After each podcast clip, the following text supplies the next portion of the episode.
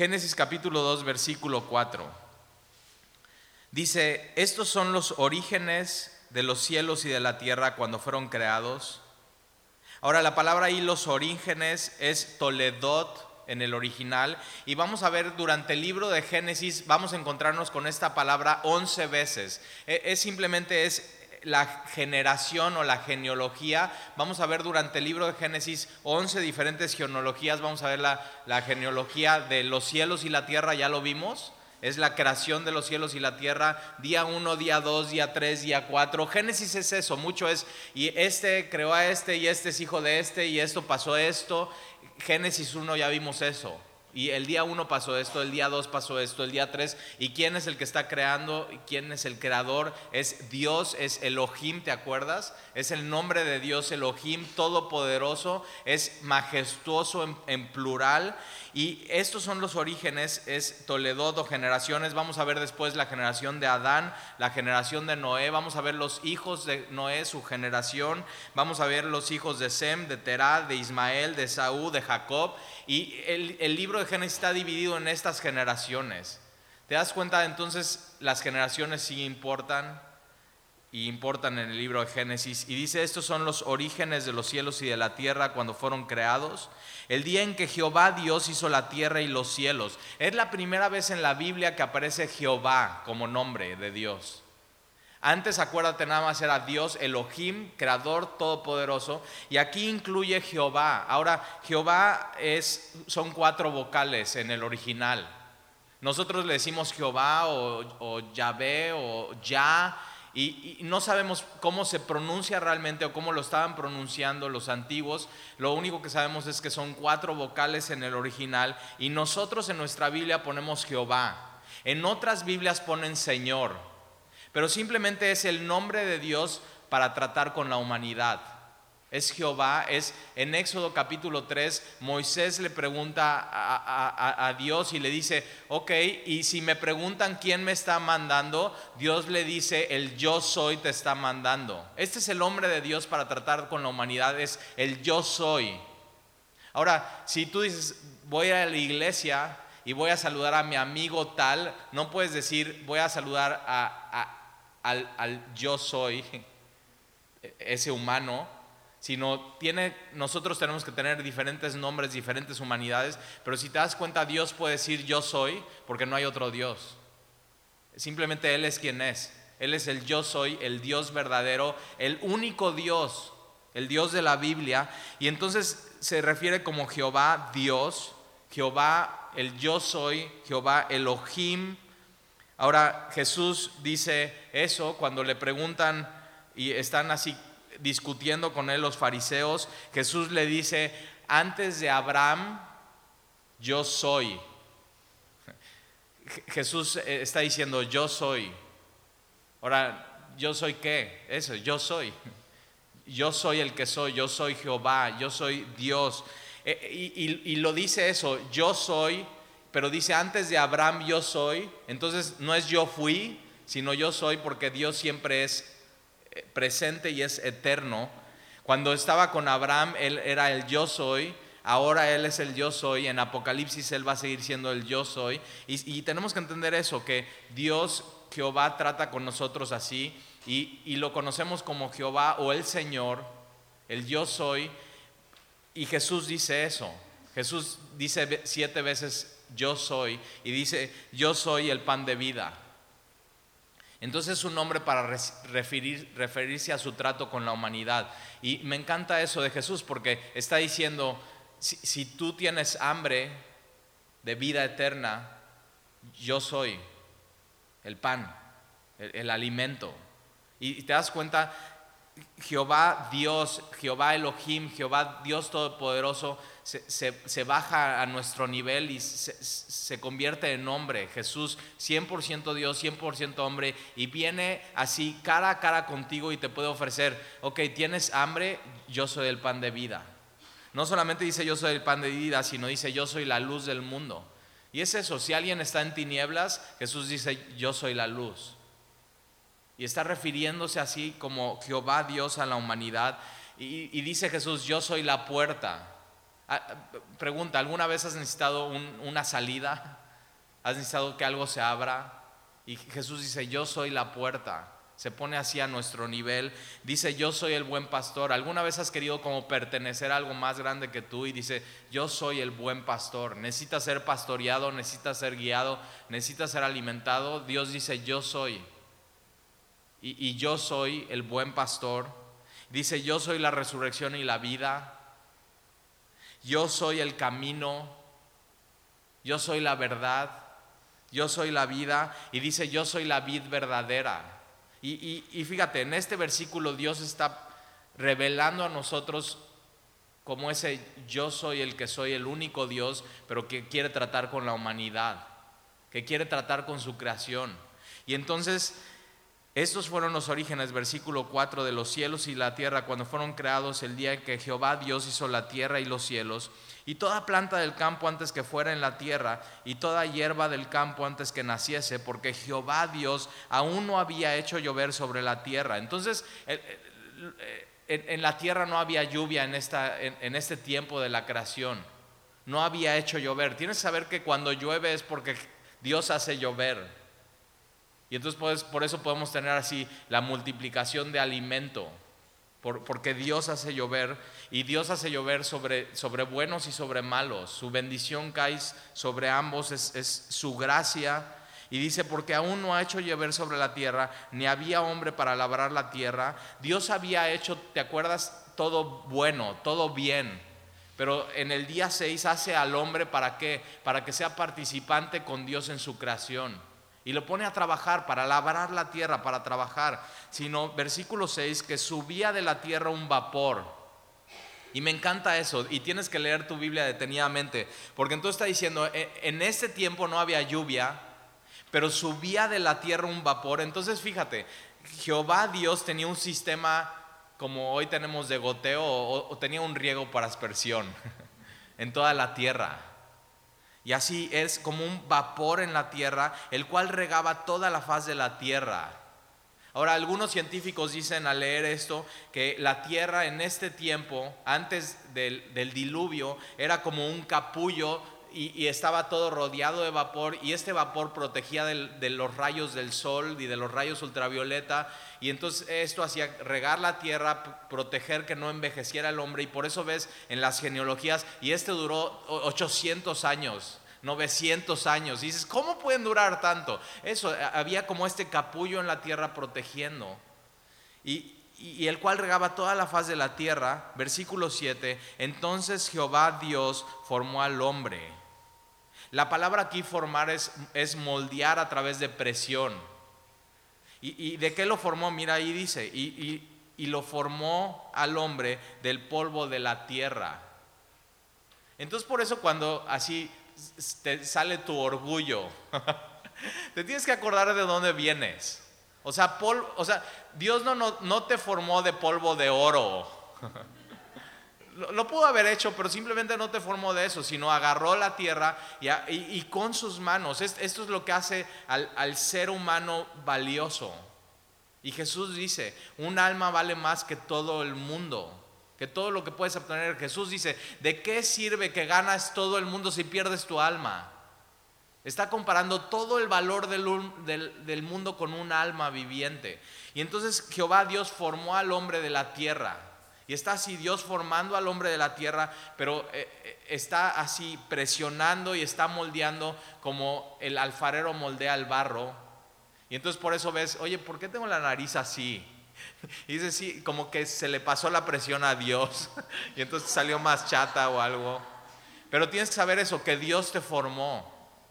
Dios no nada más formó al primer hombre, Adán, sino dice que Dios nos formó a todos en el vientre de nuestra madre y Dios así presionó y hizo y, con sus manos y detalló. Esta palabra formó es, hizo una como escultura, una obra maestra. Pero tienes que saber esto, que cuando, nos cuando formó al primer hombre, a Adán, simplemente era polvo, eso era. Y sopló en su nariz aliento de vida. Así, y, simplemente Dios así. Y sopló Dios en su nariz aliento de vida y le dio vida al hombre. Acuérdate lo que leímos la semana pasada en Juan capítulo 1. E, en él estaba la vida, en Jesús. Y Él es la vida de los hombres. Entonces, si tú hoy estás respirando así, si puedes hacer esto, es, es por Dios. Dios es el que nos da la vida. Dios es el dador de vida. Eh, estamos eh, eh, respirando en un aire prestado, ¿te das cuenta? Simplemente el aire que respiras es el que Él lo puso.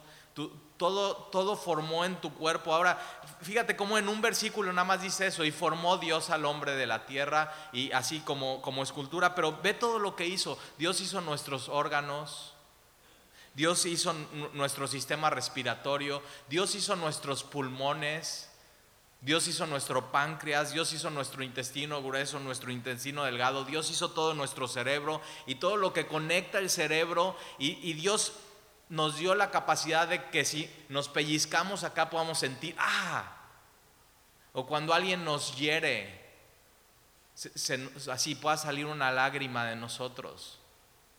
Acuérdate, Dios nos hizo a, su imagen y semejanza. y no solamente eso, sino conectó todos los neurotransmisores y los sentimientos y nos dio las emociones. Todo eso que tú sientes, Dios lo creó, Dios lo, formó en el primer hambre. Tu aparato, todo para reproducirte, Dios lo hizo. Dios creó así tu, tu, nariz para que puedas respirar de manera perfecta. ¿Sabías que si tu nariz es un poco más grande ya no podrías respirar? Porque tus canales no podrían succionar el aire pero también si es un poco más chiquita ya tampoco podría respirar. Y Dios así hizo todo perfecto, hizo todo nuestro diseño y nos dio los sentidos, nos dio el sentido del gusto, para que puedas así, así abrir una coca y, y el sentido del oído, el sentido de la vista, que puedas ver así como sale de la coca el gas así. Ah. ¿Has visto hasta si está muy fría los hielos? Y Dios nos dio todo eso y, nos dio el gusto para que puedas así probarla y pasar por tu, así decir, ah, eso, Dios creó todo eso. Dios nos creó, hizo así, el olfato, la vista, el tacto, que puedas tocar, que puedas tocar a algo, que puedas tocar a alguien, que puedas sentir las hojas de tu Biblia así y decir, esto así es como crujiente, pero está liso y que las puedas pasar y puedas con tus dedos así ya pasar cada una de las hojas de tu Biblia y ya tener tu olor, la Biblia. Así Dios hizo todo eso. Pero no nada más esto, mira. Dios nos dio la capacidad de amar. Dios nos dio la capacidad también de dolor. ¿Te das cuenta cuando Dios creó al primer Adán? También estaba pensando en el postrer Adán. Dios creó los nervios de nuestras muñecas, donde iban a clavar así aquí el clavo de Jesús, así. ¡Ah! Dios sabía que por ahí iba a pasar. Y cuando iban a poner la corona de espinas así, ¡tra! Y, todo esto así, poder sentir Jesús mismo eso. Dios formó todo eso, todos esos transmisores, todos esos sentidos y, los pulmones, para que cuando Jesús estuviera en la cruz así, tuviera que eh, empujar para arriba para poder respirar y sus pulmones poderse inflar y...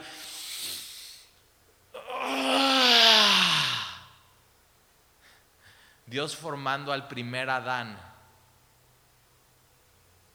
dándole toda esa capacidad para, poder disfrutar, para poder gustar, para poder comer. Y, mira, formó al hombre del polvo de la tierra y sopló en su, en su nariz aliento de vida y fue el hombre un ser viviente. Aquí la palabra un ser viviente es un, un ser con alma. Y Dios pone eso en nosotros, en nuestro cuerpo pone eso, la vida y pone nuestra alma. Versículo 8, y Jehová Dios plantó un huerto. Entonces fíjate, Él creó al hombre y Él le da un hogar. Le, da esa bendición de poder estar en un lugar y, plantó un huerto en el Edén. La palabra Edén es placer, la palabra Edén es deleite, la palabra Edén es satisfacción. Y, Dios hace eso con el primer hombre. Le, da un hogar, le da un trabajo para labrar la tierra. O sea, te das cuenta, todo es perfecto y, está 100% satisfecho. Está, este hombre está completo y tiene vida de parte de Dios. Y, y puso ahí el hombre que había formado, ahí lo puso Dios. Versículo 9, y Jehová Dios hizo nacer de la tierra todo árbol delicioso a la vista, y Dios no solamente le da vida, le da un hogar y también le da su provisión, le da alimento y le da un trabajo. ¿A, poco no eso es lo que estamos buscando todos los días? Señor, dame provisión, dame un hogar, dame eh, eh, un, un lugar donde vivir, dame comida, Señor, dame vida, Permíteme que siga viviendo más días, pero Dios al principio diseñó todo para que así fuera, para que fuera perfecto. Y Jehová Dios hizo nacer de la tierra todo árbol delicioso a la vista. Entonces este hombre podía ver el árbol y decir, se ve muy bueno, así a la vista. Y bueno para comer, para en el momento que lo metía a su boca era delicioso. También el árbol de la vida en medio del huerto. Y Dios pone este árbol de la vida que podían ir y comer y, Adán así tomar de este árbol, comer y nunca morir. Ese es el árbol de la vida. Estaba en el paraíso, estaba en Edén, tenía todo este hombre. Y el árbol de la ciencia del bien y el mal. Ahora, ¿qué, ¿qué es este árbol de la ciencia del bien y el mal? Es simplemente un árbol que puso Dios del conocimiento, la ciencia es el conocimiento del bien y del mal, donde el hombre podía escoger, ok, voy a, ¿te acuerdas lo que vimos en Génesis capítulo 1? Dios dice, eso es bueno, eso es bueno, eso es bueno, eso es bueno. Y el hombre tiene dos opciones. Uno, confiar en lo que Dios dice que es bueno y es malo. O decir, no, yo voy a poner las reglas en mi vida de lo que es bueno y es malo. Simplemente es, yo voy a escoger lo que es bueno y es malo. Y Dios pone este árbol del conocimiento del bien y del mal para que el hombre pueda escoger confiar en Dios. ¿Te das cuenta que desde el principio fue confiar en Dios y tener fe en Dios? En creer en lo que Dios dice es bueno, lo que Dios dice que es bueno es bueno, lo que Dios dice que es malo es malo. Y Dios pone este árbol eh, de, eh, de, la ciencia del bien y del mal, versículo 10, y salía de en un río para regar el huerto, de ahí se repartía en cuatro brazos. Ahora, e, e, esta parte del río es, acuérdate, donde hay agua y vida. Si tú vas a un desierto no hay vida, ¿por qué? Porque no hay agua. Y parte del Edén y parte de por qué había tanta provisión es porque es agua. Y eso es lo que promete Jesús. Dice, si alguien tiene sed, que, que venga.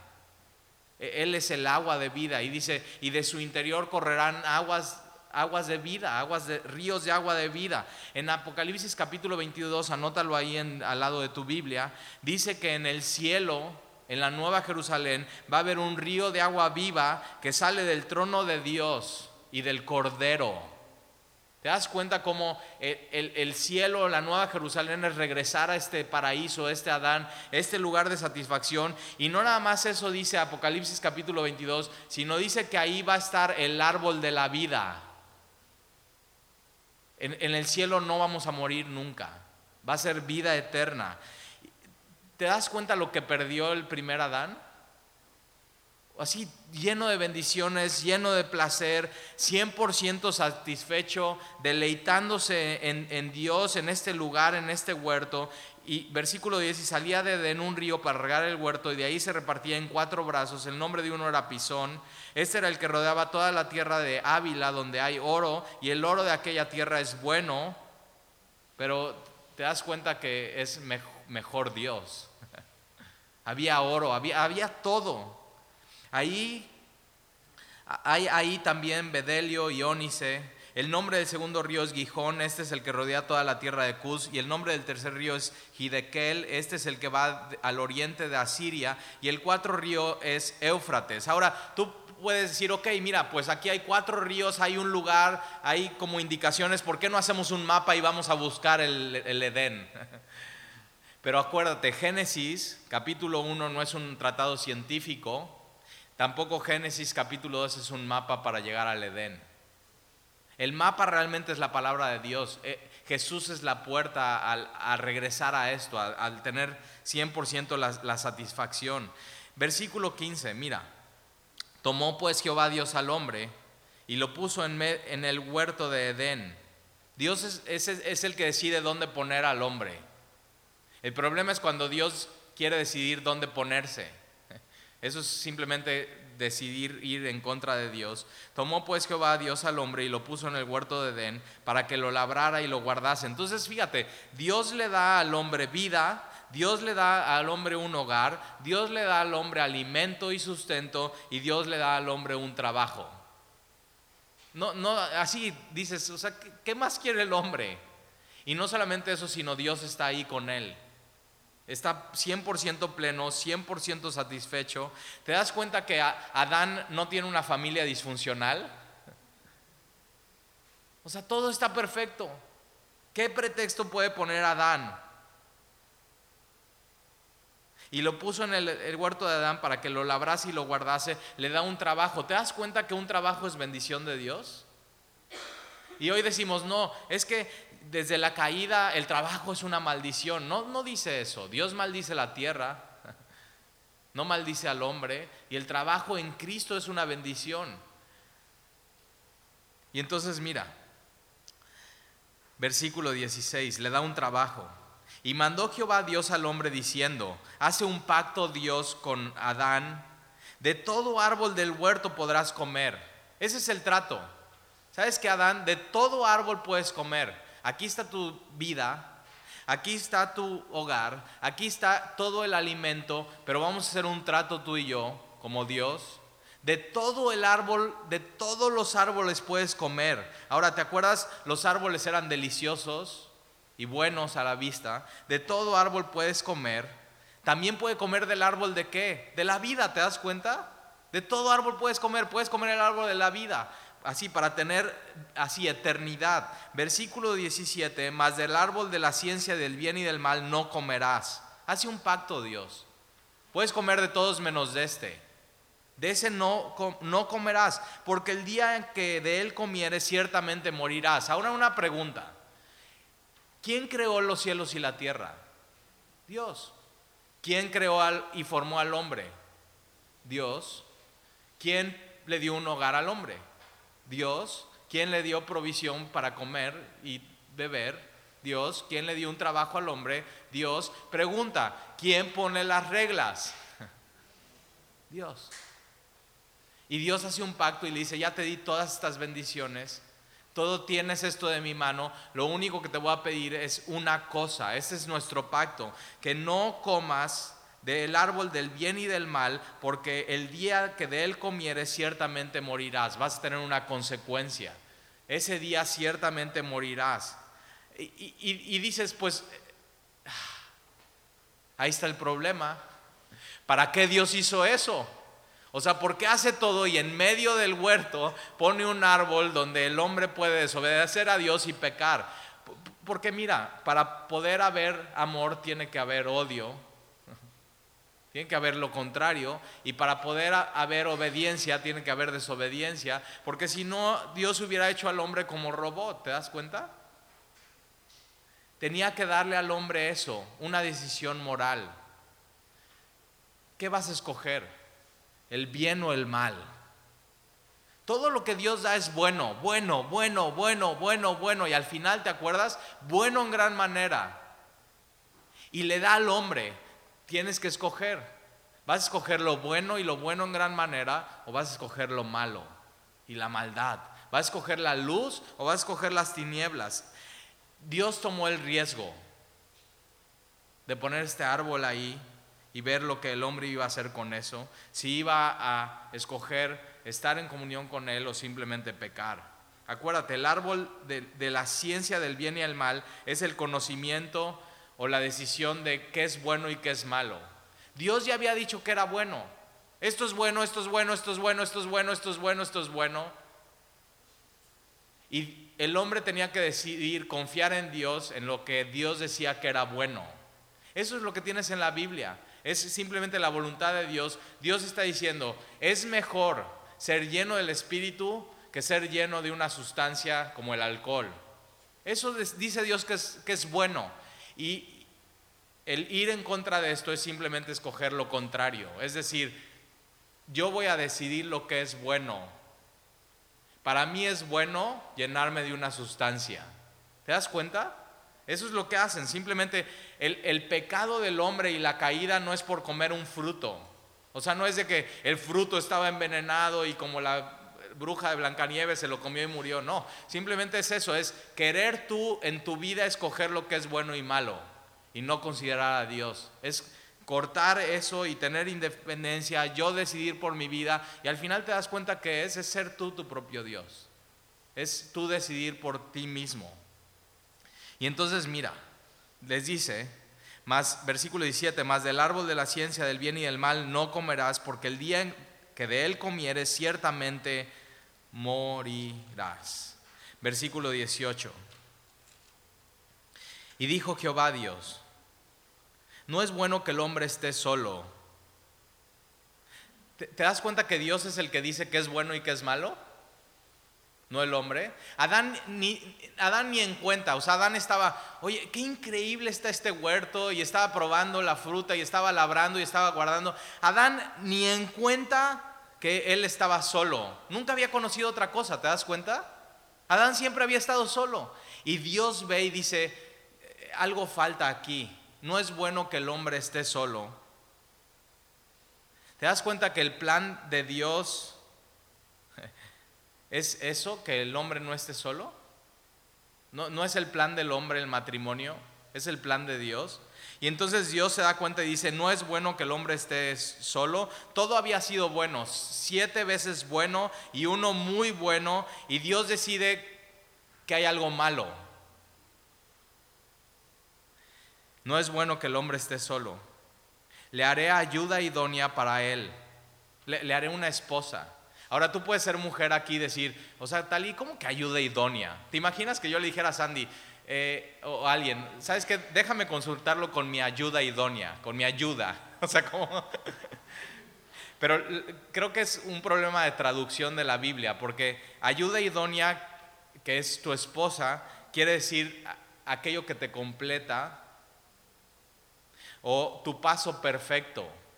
Eso suena mejor, tu paso perfecto. Es decir, que tú das un paso y tu pie izquierdo da otro paso y tu pie derecho otro paso y, y, entonces caminas en perfección eh, en completo y no estás solo. Y, y, te das cuenta, Dios ve al hombre y dice, o sea, está muy solo. El hombre no fue hecho para estar solo, sino estar en, en, en comunidad, en comunión, en familia.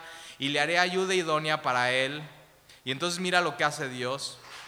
Jehová Dios formó pues de la tierra toda bestia del campo, toda ave de los cielos, y los trajo a Adán para que viese cómo le había de llamar, y todo lo que Adán llamó a los animales eh, vivientes, este es su nombre. Y puso Adán nombre a todas las bestias y aves del cielo, y a todo ganado del campo, mas para Adán no se halló ayuda idónea para él. Entonces imagínate, está Adán ahí, Dios le está trayendo todos los animales, y llega un, un oso polar y dice, Dios, eso no te conviene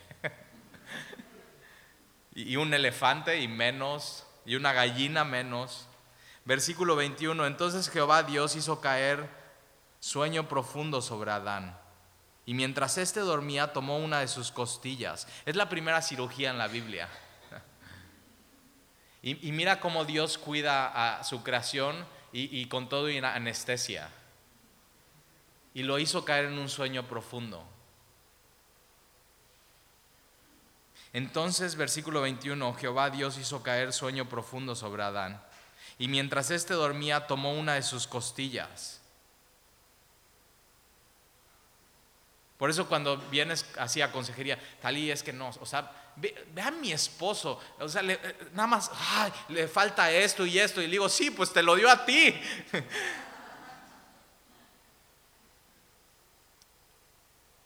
Y, me encanta la Biblia porque dice que lo tomó de, una costilla. La, palabra sería de un, del lado del hombre. ¿Te das cuenta que Dios no tomó a la mujer de, los pies del hombre para que estuviera abajo, ni de la cabeza para que estuviera sobre, sino de al lado? Y desde Génesis capítulo 2, Dios está diciendo, el hombre y la mujer para Dios son iguales. En Génesis capítulo 3, la próxima, la próxima semana vamos a ver que cuando viene la caída y viene el pecado, viene el primer hombre así a hacer basura a la mujer. Eso no era diseño de Dios. El diseño de Dios es que el hombre y la mujer fueran iguales, por eso de un lado. Y me encanta que haya sido de una costilla y de, lado de una costilla, porque el hombre siempre tiene que tener a su mujer muy cerca del corazón. Es un recordatorio para los hombres. Efesios capítulo 5, maridos amen a sus mujeres.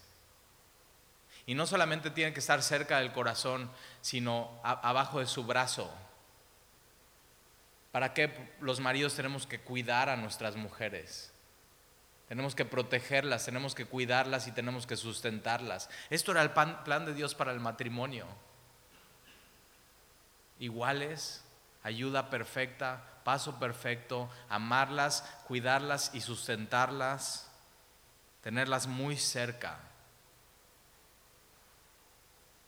Y entonces Dios cerró la carne en su lugar. Versículo 22.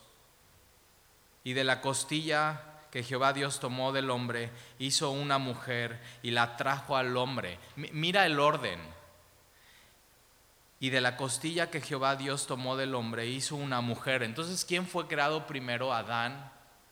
Después fue creada Eva. Ahora, si regresas al versículo 16, te das cuenta que el pacto con quién lo hace Dios? Con el hombre, con Adán. Adán era el responsable y era el mayordomo para hacerle qué? Hacerle pasar estas verdades que Dios le había dado el hombre a su mujer. Por eso la Biblia después dice que el hombre es la cabeza de la mujer y el hombre es responsable de lo espiritual en la casa, no solamente de proveer dinero, sino de proveer, ¿sabes que Esto es lo que Dios dice, esto es lo que tenemos que hacer. El hombre es la cabeza en lo espiritual. El hombre le tenía que ir a decir a su mujer, a Eva, ¿sabes que Antes de que Dios te creara, Dios hizo un trato conmigo y un pacto. Y yo tengo que cuidarte en cuanto a eso, Eva. ¿Te das cuenta quién es la cabeza? ¿Quién es con quién va a llegar Dios a, tratar. Versículo 23. Versículo 22, y de la costilla que Jehová Dios tomó del hombre, hizo una mujer y la trajo al hombre. ¿Te das cuenta quién trae a la mujer al hombre? Dios. Por eso siempre mi consejo para los solteros es, si tú eres hombre, Tú tienes que estar haciendo lo que Dios te puso a hacer. Dios te dio vida, Dios te dio un hogar, Dios te dio un trabajo. Enfócate en hacer eso y en buscar a Dios con todo tu corazón, con toda tu alma, con todas tus fuerzas. Y mientras estás haciendo eso, tú sin darte cuenta, Dios va a traerte a tu mujer. Por eso cuando veo hombres que en vez de buscar a Dios están buscando chavas, digo, estás totalmente al revés al plan de Dios en Génesis capítulo 2. Tú tienes que buscar no chavas, sino hacer la voluntad de Dios. Y en medio de eso, conforme vas caminando, de pronto vas a voltear y, y vas a ver a tu ayuda idónea. Y vas a saber, Dios me la trajo. Dios es el que trae a la mujer al hombre. Por eso mujeres, no te le avientes al hombre, deja que Dios te guíe hacia él. Eso es muy importante. Así, principios clásicos bíblicos.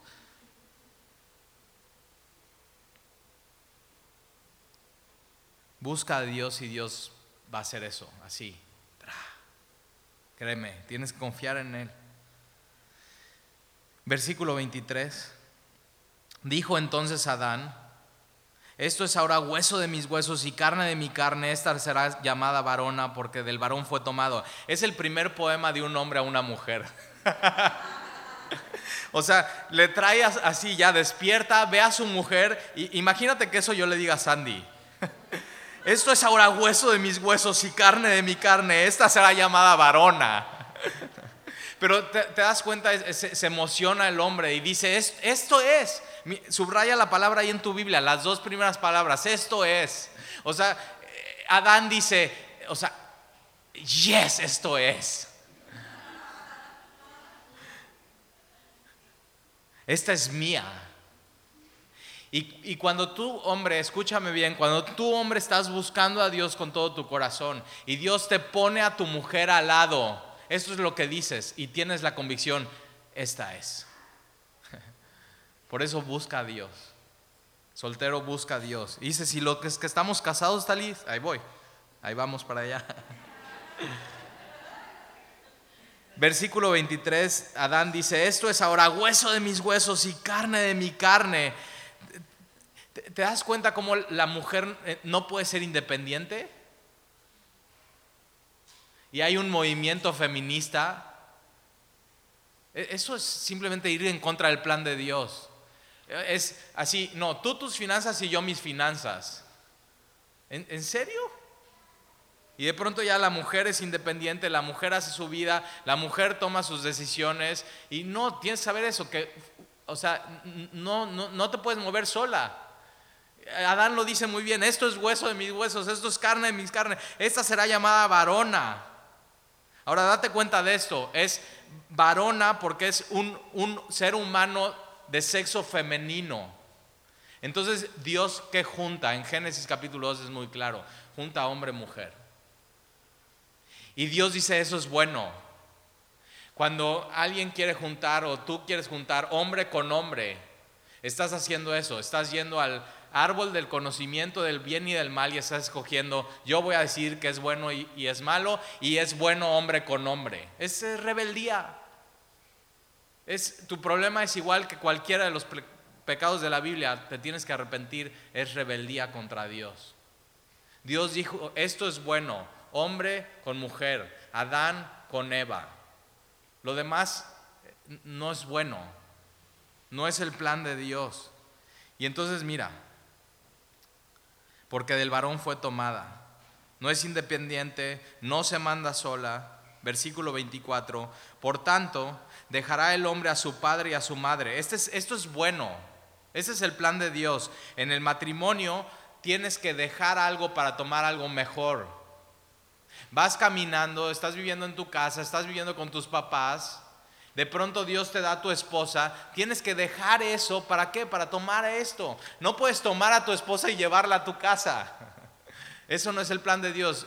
Dios pone las reglas. Dios dice lo que es bueno. Y, es eso, por tanto, desde el principio dejará el hombre a su padre y a su madre y se unirá a su mujer y serán una sola carne. Esto es el matrimonio bíblico. No serán unión libre, no serán amigos con derechos, serán así, se unirán en matrimonio. Jesús lo dice y cita Génesis capítulo 2. Por tanto, dejará el hombre a su padre y a su madre y se unirá en matrimonio. ¿Te das cuenta? Dios los junta ellos, se unen y se unirán a su, mujer y serán una sola carne. Por eso Jesús cuando le preguntan del divorcio, Jesús está diciendo, no fue así en el principio. ¿Por qué? Porque cuando Dios te une y tú te juntas y eres una sola carne, imagina qué pasa cuando se despegan.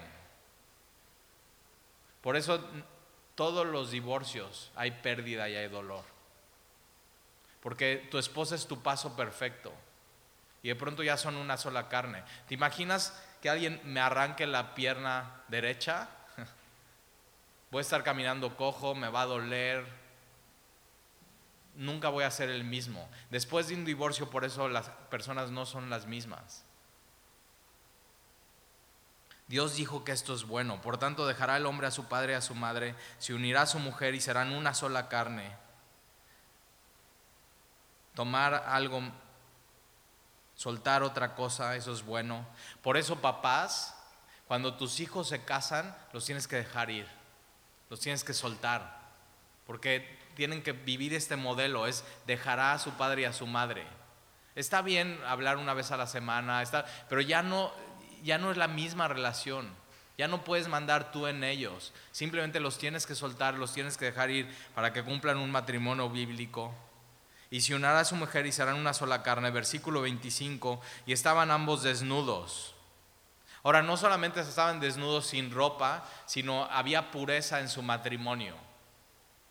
Había así apertura. Todos se podían decir, todos se podían contar. No había entre ellos nada oculto.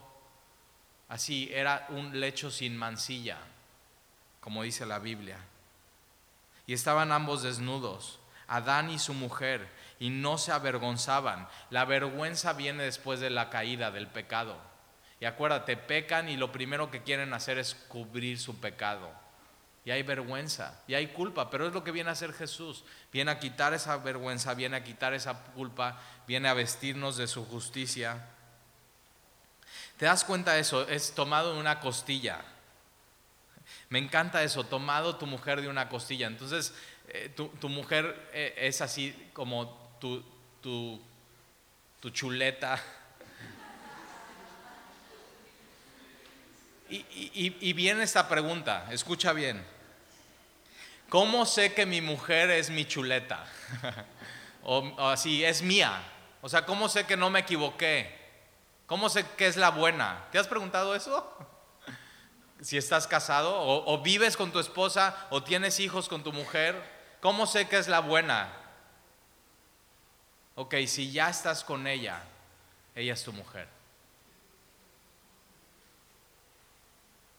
Pero tal y es que no me he casado, es que no he dejado a mi padre y a mi madre, no me he unido en matrimonio, no he, no he vivido esto, ok. Eh, por eso estás escuchando este estudio. Simplemente tienes que regresar al origen, a regresar a lo que es y comprender cómo Dios quería que fueran las cosas y su intención. Entonces ahí tienes, fíjate, Génesis capítulo 2, soltero busca a Dios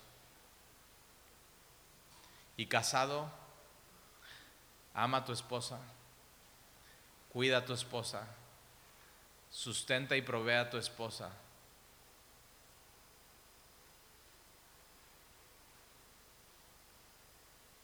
Y date cuenta de esto, que Dios diseñó el mundo Dios creó todo, Dios nos formó, Dios nos dio aliento de vida y su diseño era perfecto.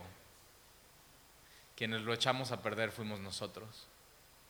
Al querer escoger, yo decidir qué es bueno y es malo. Por eso Jesús dice, tenemos que regresar al origen. Y cita Génesis capítulo 1 y cita Génesis capítulo 2.